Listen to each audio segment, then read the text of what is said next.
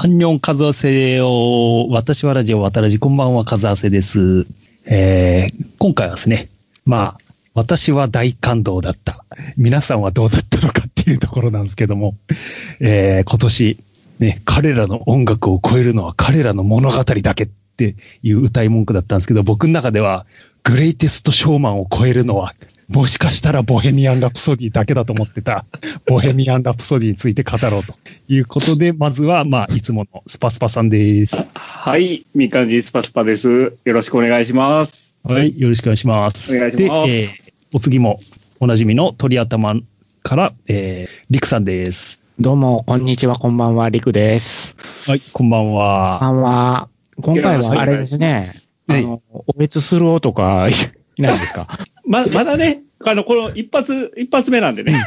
ああ、のトラック回ってないっていう話ですかそうそうそうそう。まだ、なるほど。ドライブしし始めるのはもうちょっと後かなと。あーあー、じゃあ、まあ、まあね、あの、ちちょっと今回は順番にも気を使って、あまだあれやなまだ大丈夫な時にやっておこうとああいう展。開としては、ブライアン・メインに会うたぐらいなところやね、今。あ そうですね。まだ。そうですああなるほど。えーまあ、えー僕はだいぶ期待してたんですけども、うんあの、まあ、クイーンといえば、洋楽にはまり始めた時に聞いた、ナウワンって知ってます？皆さん。はい、はい。うん私は全然わからないです。あ、そうですかはい。あの、洋楽オムニバスが流行った時があったんですよ。はい、はい、はい。ああれは90年代半ばぐらいですかね。ぐらいですね。ええ CD ですかもしかして。CD です。あハンバーグですね。ああ、なるほどな。うんナウって書いてあって、ワンってツーってどんどん進んでいくんですけどああ、ははは似たのがマックスとか、ああ、出たんですよ。それは安室ちゃんの横で踊ってて4人だよな。いやいやいや、うんその中で、まあ、ね、あの、それの走りのナウワンに確か乗ってたんですよ。あの、伝説のチャンピオンが。はい。それも一曲目でしたよね。ああ、そうでしたかね。うん。これでもう、来たと。これかっけえと思って、ベスト版聞いたらもうめっちゃハマって、うんその中で一番衝撃受けたのがこのボヘミアン・ラプソディだったんですけど、おーおうんーもうそれからというもの、あの、クイーン的なミュージシャンをずっと探す旅ですよ。俺の中では。うーん結構そしたら青春時代にはがっつり聞いてたんそうでですね。すね。ううんん。あの、バタフライっていうあの、えっと、木村カエラの曲。うんいや、わかんねえな、わかんねえな。わかんないですね。ああ、わかんないですか。ああ、あの結構タララ公式タラの中で。ラタラああ、はいはいはいはいはいはい。あ、これクイーンっぽいと思って、で、あの作曲家を探して、作曲家の自分のバンドのアルバム買って聞いたら全然クイーンじゃねえじゃねえかああ、という体験とか。面白いな、やっぱり。ええ月刊ゼクシーしか思い出せへん僕のような、か関西ゼクシーか。うん。あ、ゼクシーの曲って今思ってたら、カズラテさんはクイーンのってなってるし、面白いなクイーンっぽ。い曲っていうのがすごい好きで、はい。きっかけになったクイーンなんですけど。うーん。で、もんう今年やるっつって、もう予告からもう超期待ですよ。うんはあ、はあはあはもうなんか、えーおーから始まって。で、なんか曲をいろいろクイーンの曲を合体させてて、もうその時点ですげえと思って、あ、うん予告の時点で。うんうん、で、まあ期待通りだったんですけど、僕の中では。はいはいはい。えーまあ皆さんはあんまりそんなにクイーンに思い入れはないと。あの、僕は、ちょうど、えー中学生の時は、あまり洋楽が聴いてなかったんですよ。えで、高校生になったぐらいで、まあちょっと背伸びして、うん。あの、洋楽聴きたい年頃じゃないですか。ええで、あの、まず多分有名どころかなっていうことで、まあ、その Now とかうん。CD 買ったりとか、あとまあいろんなメジャーなアーティストのベスト版みたいなのを結構聞き漁ってた時期の中で、ええクイーンを聞いたのが一番最初で、で、ちょうど、あの、高校生ぐらいに、ジャンプでええリアルタイムにやってた、うんジョジョが第4部やったんですよ。おうん。うん。大体多分リクさん同じぐらいの世代なんでお分かりいただけると思うんですなが、るほど。はい。それに出てくるね、うんキラー吉影ですよ。ええスタンド名が、キラークイーンということで、ええで、ちょうどそれ聞いてたんとリンクしたんで、あーってなったのが覚えてますね。なるほど、なるほど。うん。うんリクさんもやっぱジョジョの印象がなんですよ。。あの、うん。クイーンって聞く、曲は知ってたんですよ。うんうん。曲は大概やっぱ知ってた、どこぞかで聞いてたんですけど、うん。ほんで洋楽自体は、あのーいわゆるアメリカンロックと UK ロックとっていうと、僕、ガチで、その、洋楽聞き出したんで、多分やっぱ映画から入っていったうん。部分があって、一番最初にこうなんか映画のエンディングでこの音楽、洋楽がかかってズガーンってきたんがガンズやったんですよ。おお。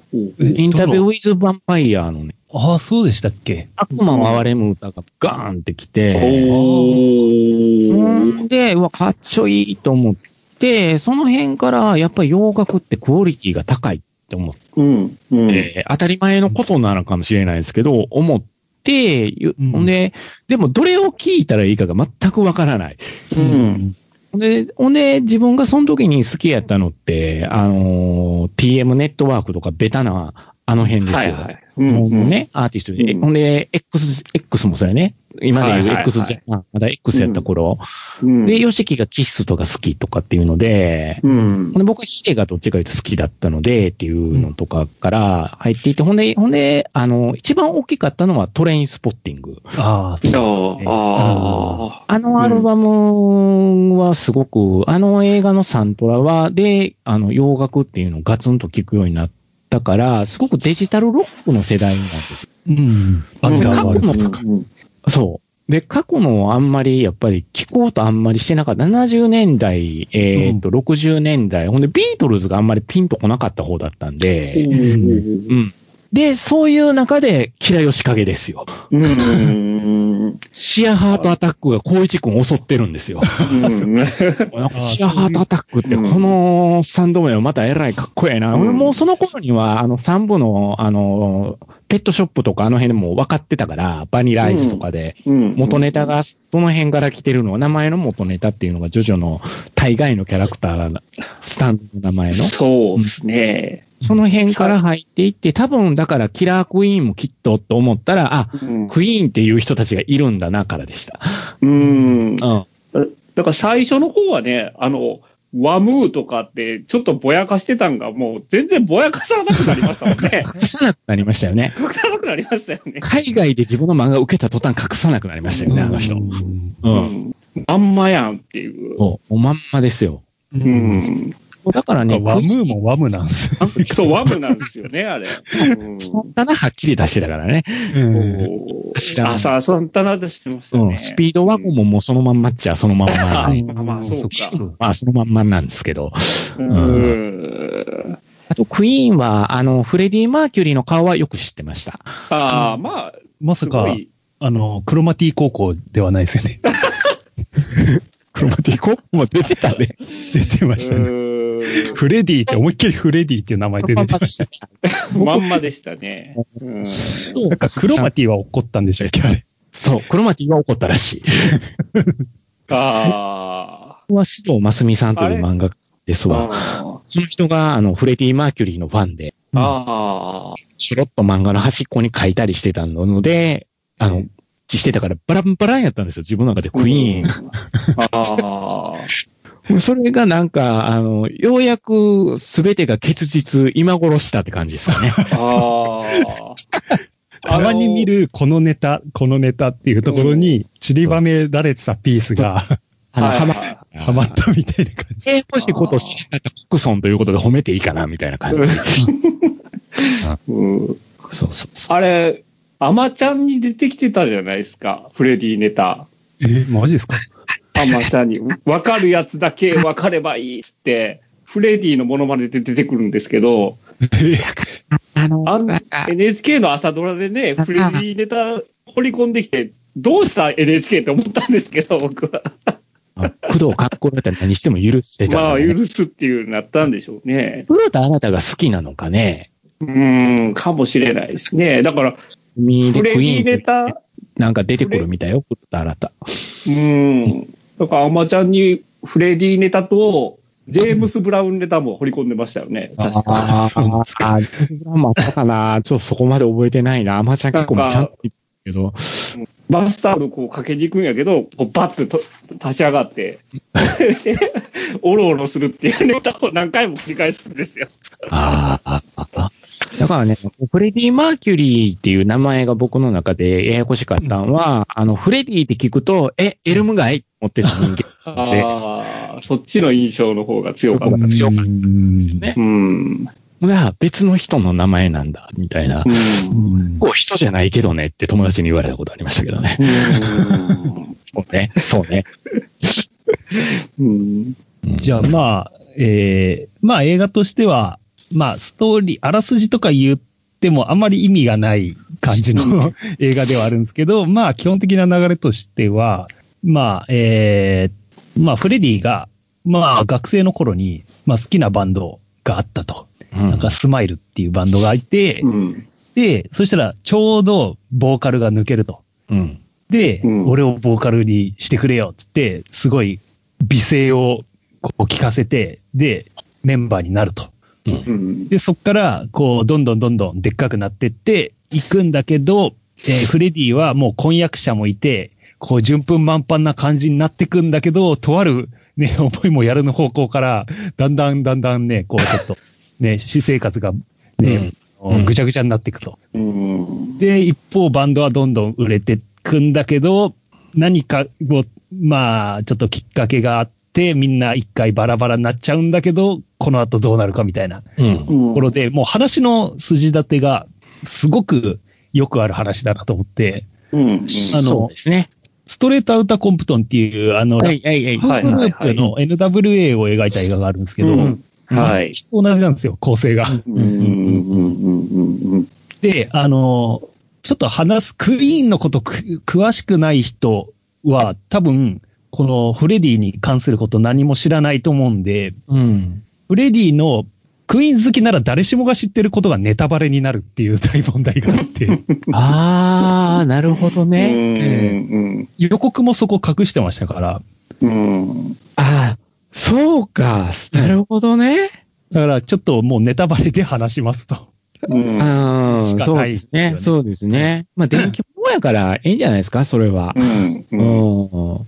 まあ、ああ、そうか。うんじゃあ多分、このみ二人のテンションの低さからすると、あテンション高いですよ。大丈夫ですよい。かにいやいや。俺が感動したかっていう話を一人でしてた方がいいのかなと。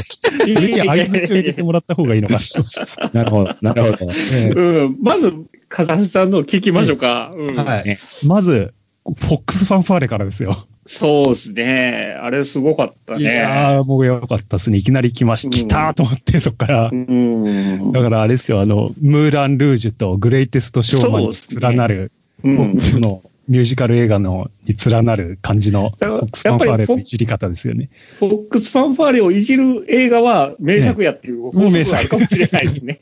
なるほど、なるほど。なまあ、サンプル数少ないですけど。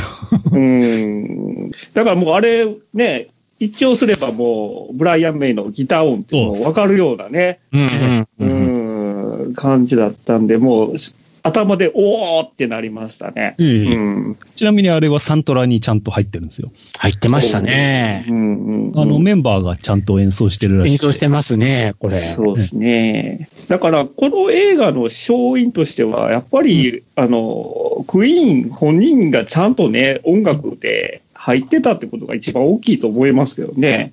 ブライアン・メイとロジャーズが。そこも全くストレートアウターコンプトンと同じなんですよ。残りの二人が、あの、プロデューサーっていうところが全く同じで。あの。あれですよ、 Straight Outta Compton は、あの、 Beats っていうあのヘッドホンあるじゃないですか、今。うんうんうん。それの社長のドクター・ドレっていうのと、うんあとあの、ああれですよ、アナコンダに出てることで有名なアイスキューブ。この二人が、それでそれでおなじみな。あなんか、アイスキューブに憎しみがあるかのようにネタにしてる。ね若干悪意がありますよね。いつもなんかの時にアイスキューブって言うから。ね二人が、と、あとは、エイズで死んじゃった EGE と、もう一人いるんですけど、うん。でもプロデューサーはそのド、ドレとアイスキューブでやってて、で、今回も4人メンバーのうちの生き残りの2人のメイン、メインの2人がプロデュースしてるとうん。いうところですよね。で、あの、ちょっと残念だったのが、フォックスファンファーレからちょっと静かになっちゃうんですよ。あの、フレディが起きるところから始まって、そうですね。え今日は、ね、あの、でかいライブがあるっていう、うん。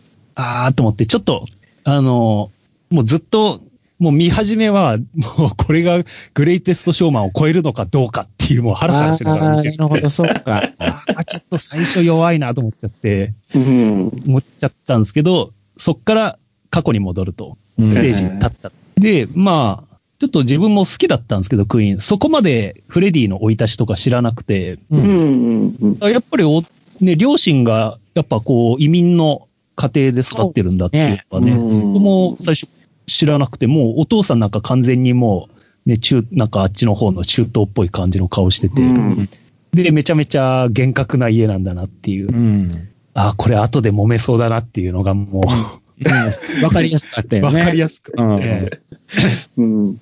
いや、でコンプレックスの起点っていうのがそこにあるっていうね。そうそうそう最初に判うん断すわけよね、キャラクターだけで。うんで、あの、ライブ行くと、まあ、ちょっと、えーいい仲になる、ね、ヒロインが出てくると。うん。うんで、この女の子が予告に出てたんですけど、あれおかしいな、変だな、変だなと思って。うん。うんフレディ、な、うん。変だうん。稲川淳二が。稲川淳が入ったらと。、なんかどんどんどんどん仲良くなってって、あれ？と思って、結婚？みたいな話までなってて、うん。うーんと思ってたら、なんか、ね、こう、ちょっとクイーンがだんだんうまくいって、じゃあ、ね、オペラ座の怪人の、あ、オペラ座の夜になるアルバムを作るぞっつって、どっか田舎に引っ込んで、ピアノ弾いてたらフレディが、そしたら未来のフレディみたいなのが横にいて、あの、単発ヒゲの男。あれ、なんで未来のフレディがここにいるのかなと思ったんですけど、そしたらそいつがブチューっと来たと。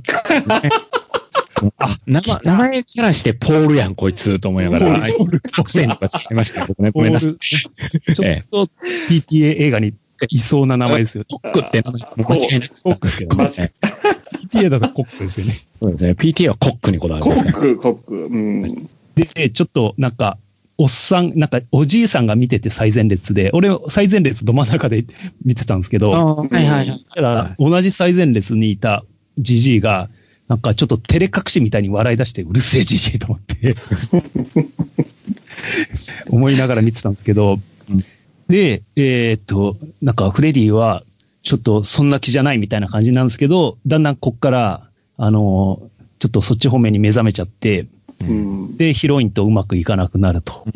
うん。で、そこですごい上手いなと思ったのが、あの、ヒロインと、こう、別れるシーンうんが、うんこれ、クイーン、この映画って、サントラもクイーン、サントラっていうか、劇伴もクイーンじゃないですか。ですね。うんね、でも、フレディが普通の歌歌ってないシーンなのに、後ろでクイーンの曲流れてたらおかしいじゃないですか。うん。うん。そこがうまいこと、あの、南米のコンサートかなんかの、テレビで来てるあ、リオのやつ。うんあれがテレビで流れるっていううん。ところで、もあれがちゃんと BGM になってるんですよね。うん。で、そこで別れるのかなって思ったら、これからの人生は大変になるわよって言って、で、次のシーンですよ。もうフレディ吹っ切れちゃって、なんか、女物のガウンみたいなの着て、うん。完全にオカマになっちゃってるんですよ。うん。隣に住んでるんですよ、まだ、その、彼女は。ああ、あれね。彼女に固執してるんだよね。ねうん。で、なんか、モール信号みたいな。ね。電気つけたりね、消したりしてって。うん。僕ちょっと、あの辺はね、ほろりときましたよ。あうんで空豆思い出したかと思ったんですけど、あ、空豆ね。あの、モールス見に行った時の。あれはほろりときたな、あのシーンは。えうん。えで、あのーちょっとこの時見た時に、あの、すごい、あのーあの人を思い出したんですよ。マッキ牧原の之。ああ、なるほど。うんあれ、うんー。なんか一回問題を起こして捕まった時うんに、一緒に自分がゲイであるって公表したじゃないですか。しましたね。施設には住まへん状態だからね。うん。うんで、その後、うん、まあ何年か経って、ちょっと藻が晴れたみたいな感じで、うん、うん、そう出てきたらやね。完全におかまになってたじゃないですか。うんもう普通に隠さなくて、うん。あうん。切れましたね。うんうんあの、もののけ姫のメラさんも切れましたよね、あれ。まあ、メラさんの吹っ切れ方は僕はね、あの、読んだ人が気に入らんかって殴り倒したというね、こ れでバレたんですよ。メラさんとは。なんかちょっと メラさんの場合ねたね。ん、あ、やっぱりそうなのか。あれでちょっとメラさんも干されたんだ。あ状況的に。うんうんうん。だからそれぞれいろいろあるなーっては思うんですけどね。やっぱあの辺も。うーん。そやでね。そっから、まあ、あの、だんだん、まあ、おなじみの曲がどんどん流れてくっていう時点でもう大満足なんですけど、う。うんんうんで、もう本当に見に行っててみんな、もう本人、もうその時点でもうこれ、まあ電気物だから、やっぱフィクションって入るじゃん。うんうーん。これが本物でいいわと思って。うんそうかもしれませんな。うんなるほど、うなるほど。んうんうんうんで、あの、で、まあ、こういうのでよくあるパターンで、だんだんみんなは仲が悪くなってうん。うん金が入るとね、いろいろ揉めますから。で、フレディはごだんだん傲慢になってきて、うんすげえ悲しかったのがなんか、お前らみんな結婚してるけど俺を見ろみたいな感じで。うんで、あの、うん一番ひどい喧嘩の時ですよ。うんで、あ、の、メンバーにそれぞれに愚痴を言ってくんですよ、フレディが。うん。なんか、ロジャーは、ひかかったね。ひどかったね。あ、俺がおらんかったら結婚してただけやでっていう、あれね。大学で学んでたあれをやってるなって言って、あの、えブライアンにも、なんか、しがないなんか研究者みたいになってるだろうって、ねで、うんちっちゃ悲しかったのが、ベースのあいつに、お前は一晩考えたけど何も思いつかなかった。あれひどかったね、扱いが。あ、あーんとか言って。電気機構めっ言うじゃない、彼。うわうんと思った。勉強したんだけどな、それをっていうう。うんん。うん。ひどいね。ひどいな。メンバーなのに。あれはひどいですよね。で、えー、まあ、ソロ活動に入ってくんですけど、もうそこら辺でもうずっとランチキパーティーずっとやってて、うそうですね。んうん。でまあ、あの、クローンとか言われてたのが、あの、ポールが、ポール。ね。ちょっと笑えたんですけど、クローンは出てけとか言われてて、彼は付き人なんでしょ？うん、なん、なんなんですかね、よくわかんなかった。なんかファンの間では有名なね、ね人らしいんですけど、あの、言うたらだから身辺敬語に近い感じの人。近い。うん。あの、よくある誰か寄ってきたら、お前ちょっとっていう、う。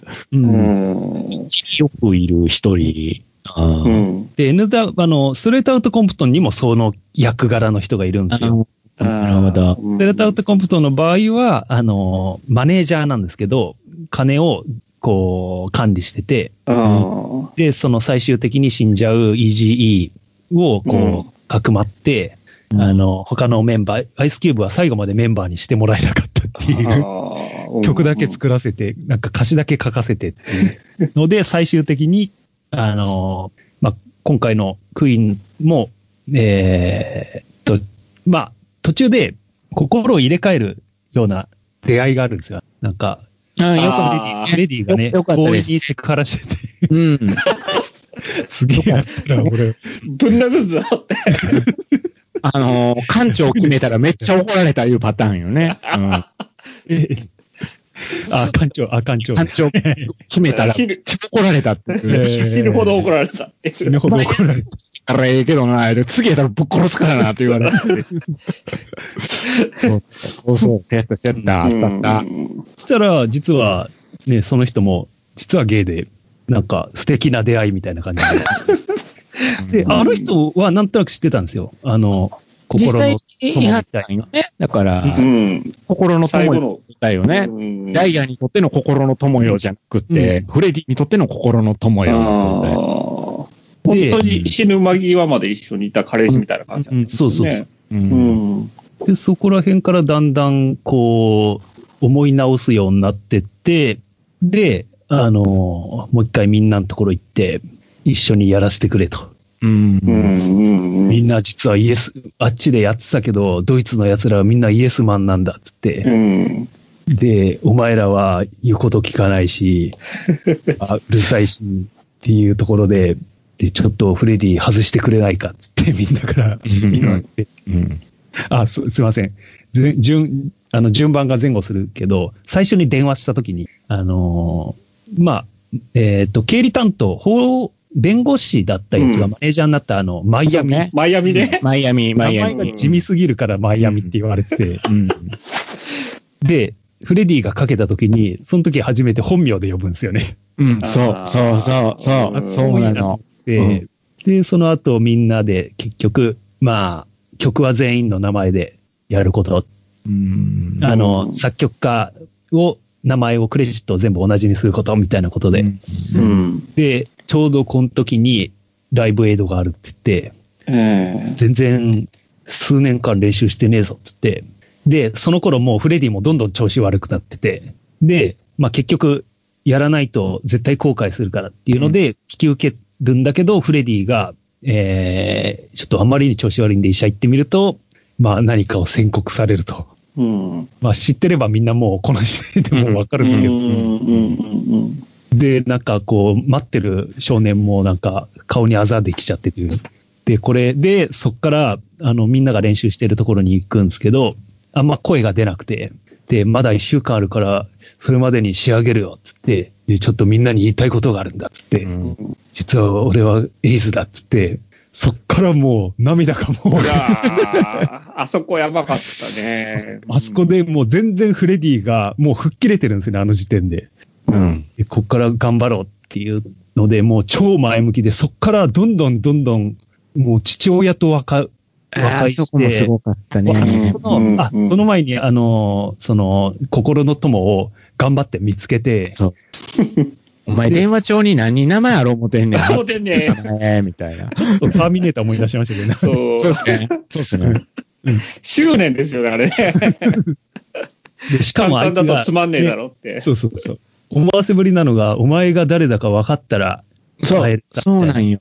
あれがね、伏線がすげえ効いてて、うん、こあの時はが、がすごく良かったね。よかったね。うん。だからなんかこうね、あのーランチキーパーティーとかやってる癖して、なんとなく打ち明けられなかったんですね。あの頃。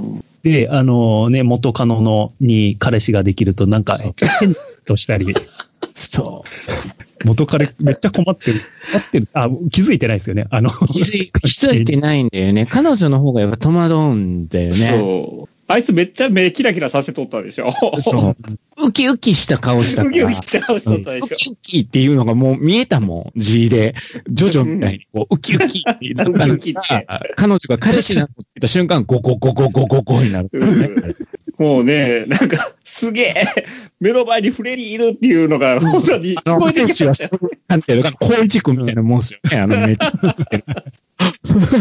ローカン先生の会った時みたいなノリテンションとあのしては彼女、ね、あのレスラーのマリサトメみたいな感じで、うんわざわざ出張ってくんのに、うんでもっていう感じのことを言う。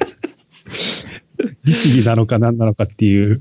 うん。で、最終的、あ、あ、どうぞどうぞ。うん。だから、あそこで、あの彼女を、うん彼女の幸せをなんとなく認められないっていうところが、ちょうどこの自分の芸っていうのをみんなに公表できないっていうところが、なんかこう、うまいこと絡み合ってうまくいかなくなってたんですよね。うんほんで、マスコミの会見の時とかの、もう、すごい苛立ちうんうんそうです。っていうかな、あの表現の仕方もうまいなと思って見てたんです。うん体調の悪くなっていくところ悪くなってと、くとでね、えげつない質問するし、うん。よかったね。よかった。うん。うん。で、そっから彼を見つけて、彼を、こう、もう一番こういうの分からな、世界一分かってくれたそうな実家に連れていくっていう。ねびっくりしたね、あれね。ええでもあそこで振り切れたんだなってすごい思って、で、しかも、ライブエイドに出ると。うんあの、なんか貧困を救うためにって言ったら、親父が昔から口酸っぱく言ってた、良きことの城とうん。言ったことで、やっとフレディがそれができて、うんこう、和解するっていう、もう、ここでもう、第二エンジンそうですね。うん高級ですね、そこは。うん、で、しかも、こう、あの、クローンはみんなから嫌われてたじゃないですか。うんクローンな。うん。あの、ちょっとビートルズの小野洋子ってこんな感じだったのかなと思うんって、うんあの、ちゃんとね、あの、ね、心の友はみんな、あいつすごいいいやつっぽいじゃないですか。うん。でもゲイなんだぜって言ってたけど、ちゃんとみんなの楽屋にも呼ぶし。そう。ええで、そっからのね、20分に及ぶライブエイドシーンですよ。あーすごいですね、あれ。あの、実際のね、あの、えライブエイドの、昔見たことありますけど、また YouTube で見直したらええ、もうほぼ完コピに近いですいやね。、もう、びっくりしますね。うんびっくりしますね。びっくりしますね。とんでもないことやっぱしてるなとやって思いますすね。うんうんうんすごいすごい、あれは。うん。いやまあ、まあ、こう、おまあ、要はね、オチは知ってるわけで、うん。ええまあ、最後亡くなるっていうのは知ってて、分かってても、あの、ストレートアウトコンプとは知らなかったんですよ。うん。その最後エイズで死ぬっていうのは。うん。うん。だけど、こっちはもう完全に知ってた上で号泣だったんで、うんああ。すごいな。うん。でうん。うん、でしたね。まあ、本当に、号泣、ラスト、もう後半はもうずっと泣きっぱなしでしたね。うんなんか、あうん。うんあ、どうぞどうぞどうぞ。いやいやいやいや、うーん、そうやなすっごい、だから分かりやすい話じゃないですか。いや、風橋さんがこう、ずっと、言うたらなぞっていって、うん。わけだけど、その映画のストーリーですごくシンプルでよくある定番的なそうそうなんですよね話の中、うん。やのに、もう、その、やっぱ歌がいいんだろうなって僕、思わずに入れなかったのと、その僕らはこう、日本人なんで、どうしてもその、英語を全部理解、ヒアリング聞かへんから、うん。大概の人はやっぱ字幕を読むことになるじゃないですか。ほんで字幕を読みながら映画を追っていくっていう流れになる中に、この映画は歌詞がちゃんと映画の中に落とし込まれてるから、歌詞がちゃんと出てくるから、うん。歌詞が出てきたときに、そのフレフレディが何をもってこの歌詞を書いたのかっていう、うんバックボーンが見事に重なっていくんで。だから最初のボヘミアン・ラプソディをそのレコードとして出すときの、あの、ボヘミアン・ラプソディの最初の出だしの歌詞の意味と、すなんとなくライブエイドの出てくる歌詞の意味が、もう、歌って。る気持ちが違うっていうそうなんですよね。ものすごく僕ね、心震えたんですよ、このうんそうなんですよね。うん。のね、やっぱりライブエイドの映像でちゃんとフレディはキスしてるんですよ。ある人に対して。うんちょっと。それが誰に向けられていたのかっていうのがこの映画わかるところが、うん。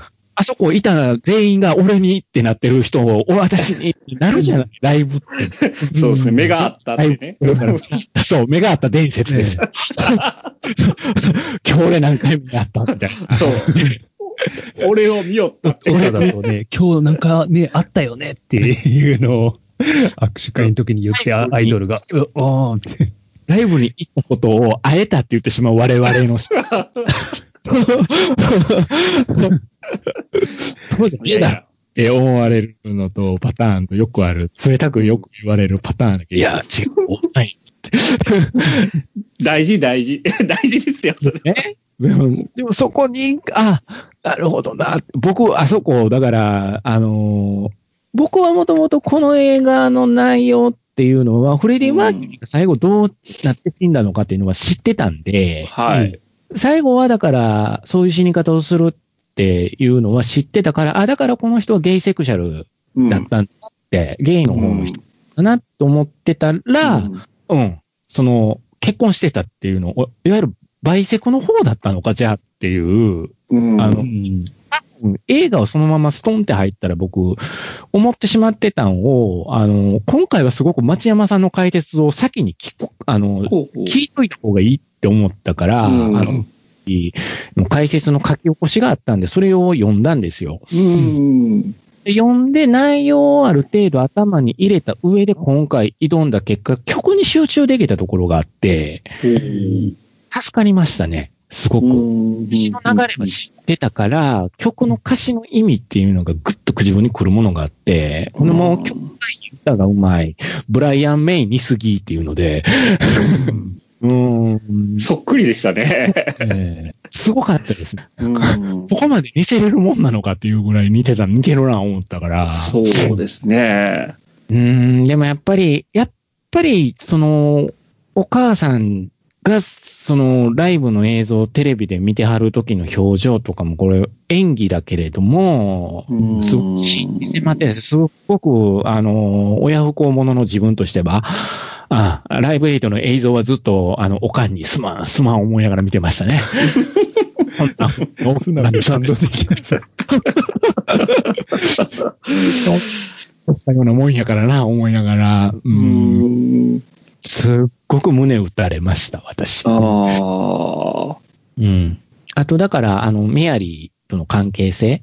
うん。いや、あれ、奇妙な関係ですごい良かったんですけど、自分でも。ああ。あ僕もすごの、あの、別れのシーンの時に、ええ。あの、フレディが、その、言ったらカミングアウトする時ですよ。ええ。あの、僕、倍かもしれへんって言ったら、うん。彼女、メアリーが、いや、あんたはゲイよって、はっきり言ったじゃないですか。え。あれ、フレディはね、多分すごい、こう、目いっぱいの、こう、うん相手を気遣ってね、まあ、付き合ってた事実もあるわけじゃないですか。だから、うんゲイじゃなくて、バイなんだよって言ったら、いや、あんたはゲイよって、うん。ねえ、はっきり言うシーンは、女って残酷やなと思いましたけどね。ね、あれがまた多分フレディが彼女の隣、家の隣に住むとか、うんあの、固執した理由っていうのは僕でもそこやろうなと思って、理解してくれたって思ったんかなって思ったうんんですよ。彼女は自分が言葉にしなくても僕と分かってくれていたって思った時って、うん。すっごい嬉しいじゃないですか。大概それストーカーになるパターンなんですけど、うん。まあ事実隣に住んでるとかで、あの、うん若干、あの、メンバーが引くとかいう、あ だから、から、あねえ、の、彼女もその裏切られたっていう感じよりは、うんあの、セリフでもありましたけど、一番立ち悪いんは、あんたは悪ないことやねんっていうことを言ってましたよね。言ってましたね。そのセリフに表されてるんかなと思いましたけどね。ううんん。だからその、うんね、やっぱりゲイっていうことも、まあ、受け止めたいっていう気持ちはあるんやけど、一緒には住めへんよっていう。うん。だからすごい体、体と心が、その、うん、愛してるんだけど、心は愛してるけど、体が愛せないってう。いうん状態になっていったっていうのは、はいはいはい。すそう。だ辛かっただろうな、あでー思ったし。僕、2回見たんですけど、うん、うんだから1回目見たときに、うん、あの、付き人のポールさえいなかったら、道を踏み外さなかったのかと思ったりもしたんですけど、うん、あの、アメリカツアーに行ったときに、トレーラーから出てきたおっさんに思いっきり、こう、色目使ってたじゃないですか。あそこのね、あそこのシーンもうまいんですよ、映画として。みたら、そのうん電話をメアリーにかけてるって、彼女がいつ帰ってくるの早く会いたいって言ってるところでもトレーラーから来たおっさんが目で誘ってんのが分かって、おっさん入っていたトイレを見て、そのフレディの目線だけでもう彼はそっちに行くんだっていうのを表現するところはうまものすいっすよ。うまい。うん。うんこれそこに書いてある字が面なんですよ。あれ？は、笑ったね、ちょっとね。もう、もう、もうこれ以外何者でもない。子供でもわかる。あわかる、てわかる。だから、ああ、なるほどなっていう感じだったらすっごいわかりやすいと思って。わかりやすかったね。うんあで、これ、監督がね、全然こういうの撮るように思えない監督で、ああ、ね、シンガーですか？あの、途中でね、降りちゃった。うん。でもブライアン・シンガーはもう自分ゲイ公表してる人なんで、あ、そうなんすね。ああそれのは知らなかったっすわ。2000年頃には公表してたと思います、あの人。へえ。おーあ、それ知らなかった。それでみんなユージュアルサスペクツは納得したんですよ。ああ、うん。ああのの、そういうことか。ほな、それに出てたんがまたケビン・スペイシーっていうのはね、今になる。おーっと。おーうわキャスティングしてなるほどってなる。うん、実は、もう、監督なるほはしど。たんやなって。ああ、そういうことですね。あ100あ、なるほど。できたんかっていうのは、そうか、みたいな。ああ、それでキーをよこして、このチンポ野郎なんですね。ああだから、ああなんかね、だからその辺ですごく僕、ブライアン・シンガーが撮るっていうのも、ええ。こだわったっていう、彼がすごく情熱を注いだっていうのも、あの、わからんでもないなと、すごく支えられたんじゃない、えああ、そっか。ブライアン・シンガーってあの、ミルクってあの、ゲイーああの、、ゲイの政治家ねれを先に取ろうとしてたんですね。人はだからね。昨日も僕、スパスパさんに聞いて初めて途中で降板してたことを知ってショック受けたんで、うん。やっぱりとってあと3週間で撮影終わるところで降板してたっていうのをき、うんあの、わけで知って、うんまたあいつ泣かしたんか、みたいな。らしいね。そういう、なんか、撮影を、の時期を守らないっていうのが、うん。あそうなん 人らしいね。いろいろ。ええそれが X 面だけは撮り続けるわけじゃないですか、彼は。X 面ってやっぱマイノリティじゃないですか、ああ、彼らそうですね。X メンってあ、新シリーズもこの人やり続けてるんですね。だから何らかの形であれを取り続けるっていうのは彼の中でのそのマイノリティっていう立ち位置っていうのをやっぱり、ああそういう部分がああ、ねしてるそうなんていうことなんですね。なるほどね。なるほどねだからその人がうんクイーンのフレディを取ったっていうのは、うんなっていうああ、ふうにはじゃあ、すごい納得なんですね、実は。うん、うん、うん。なるほど。この映画、ぶっちゃけ最初ピンと来てなくって、そのタイトルだけ見たときに、ええ。とそれぐらいの知識ですよ、僕からしたら。その曲とタイトルとクイーンが結びつかないってぐらいな中、うん監督がブライアン・シンガーやったから、あ、うんみたいなって、まずあなっあ。ほんで、それでフレディ・マーキュリーの映画やって聞いたから、あ、うんそうなのかって。じゃあ、いいかもしれないなと思って、うん、うん、うん。いやーだから良かったですよ。うん。だから、そ、あの、ブライアン・シンガーがどうメアリーを取るのかなっていうところ、この女性が出てくるっていうので、その、浅瀬さんの疑問と一緒よ。ええあ彼女？え結婚する？えみたいな。うんなんていう中で、そういうことじゃないんだ人間はっていうところで、メアリーは存在してるよねって。最後に、うんポールとの引き離し方もメアリーを使ってるところがフック。ちゃんとそうですね。ううん。うん。振り返らない。雨の中も彼は絶対泣いてたと思うし。うん。だから、もういろんな後悔もあるだろうし、それでいて友達でもあっただろうしっていうところの、全部が全部あいつが悪いっていうふうにはこれしてないなともしてない思った。うん。フレディも絶対悪いよって。うん思ううん。うん。だからフレディにとってベストは一一体何だったのかっていうのは最後のライブエイドの映像を見ればもうそれはわかる。うん。だし、そのハットンだよね。ジム・ハットンと再会して彼の受け入れ方。ううんん。最後まで彼が、あのーパートナーになっていったっていうのも、あの、短いシーンだけやのに、ものすごいジム・ハットンというキャラクターは印象付けられたね、僕。うん。うん。まあ、まあ、あと僕、この、えー、メアリー・オースティン役のルーシー・ボイトンちゃんはいはいはあの、好きな女優さん。い。わかるわかる。わかりますかね？わかります。ほんで、あの、可愛かった。シング・ストリートっていう映画が、はいはい。ね、16年に公開されてまして、うん。パンキッシュな格好で出てくるんですよ、この子が。えうん。えもうちちょっとメイクしちゃって、インあの、ロンドンに憧れるモデルになりたいという女の子役出てきて、その女の子と高校生バンドの交流を描いた、うん。ああの、ミュージックビデオを作る話なんですけどね。はいはい。うんこれに出てた子やったから、あ、あ、あ、あと思って。うん、かわいい、ね。顔出しが。ああ、可愛かった。顔なしですよ。顔なし状態で。ああかわいいかわいい。うん。であと結構、あの、彼女、結構、フレディの前歯のことを結構ゲスゲス言う。ああ、そうですね。うん。前、前歯目立たないようにねって言われて。結構えげつねえなって思ったんですけど。そう点で言うと、でも楽やったんじゃないんですかね。うん。したら、フレディからしたら、彼女といることって。うん。自分のコンプレックスっていうものも全部、彼女が、そうですねから踏み込んでいってくれああ、それってすごく楽だったんじゃないかなって。うんで、その、の、家のその家系、その、いいわゆる、えっ、と、パキスタンでしたっけ？うん。あの、パキスタン人あをバカにするときは、パキパキ、パキ野郎って言うんですね。パキ野郎っていうね。パキ言ってましたよね。あの、だからそこも、そ彼自体も隠そうとしたけど、あの、家族との、家族とバンドメンバーとのそのパーティーで、家で小さなささやかなパーティーしたあ時に、さらされるじゃないですか。ああの、妹、妹、あ、妹って鬱陶しいよね、あれ。あうちやから言うけど。そうやね。ああ、こういうふうにバレ、バレんのよ。いらんことが。でも、それも彼、彼女は全然気にしない。で、うんフレディ好きっていう風なスタンスに立ってくれた。